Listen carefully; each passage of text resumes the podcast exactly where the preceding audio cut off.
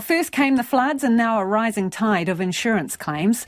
So, what do you need to know if your car's swamped with water or your basement carpet's coated in silt or some other stinky stuff? Well, joining us now is Tower Insurance Chief Claims Officer Steve Wilson. Steve, give us an idea of how big this is, number of claims you're getting so far.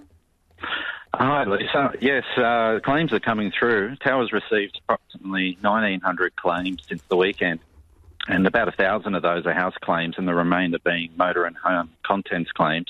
And we expect to receive further claims as customers assess their damage, and, and obviously further weather unfolds this week.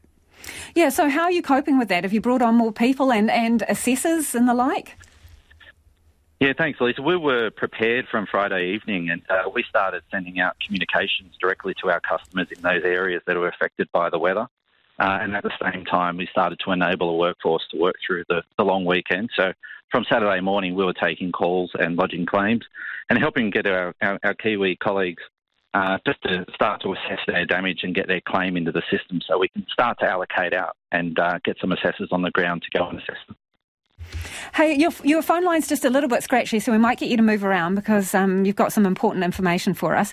Assessors on the ground, how many people do you have going out and, and, um, and looking at properties, for example?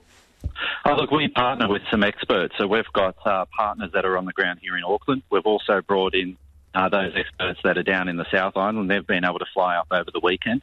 We've also been able to get some of our partners, uh, experts from, from Australia that are flying in and they'll be ready on the ground this week as well. So uh, it's all hands on deck, uh, bringing the right people in, uh, and we'll be allocating out, uh, out, out our claims uh, so we can get those assessed really quickly and start to evaluate and, and how to recover our, our, our, our customers' homes.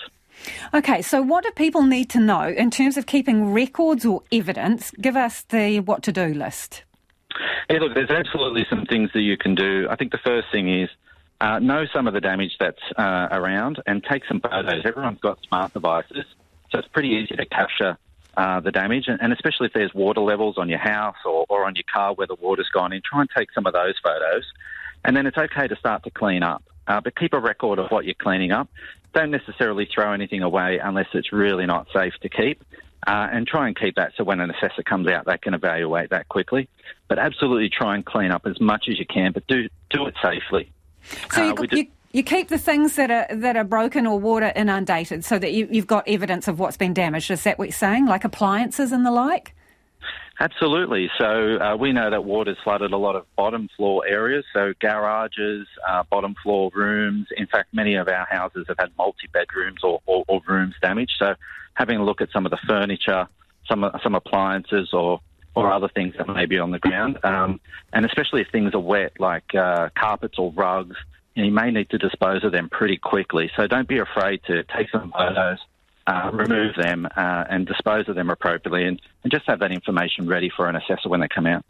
Really appreciate your time. Thanks for joining us. That is Steve Wilson, who's Tower Insurance Chief Claims Officer.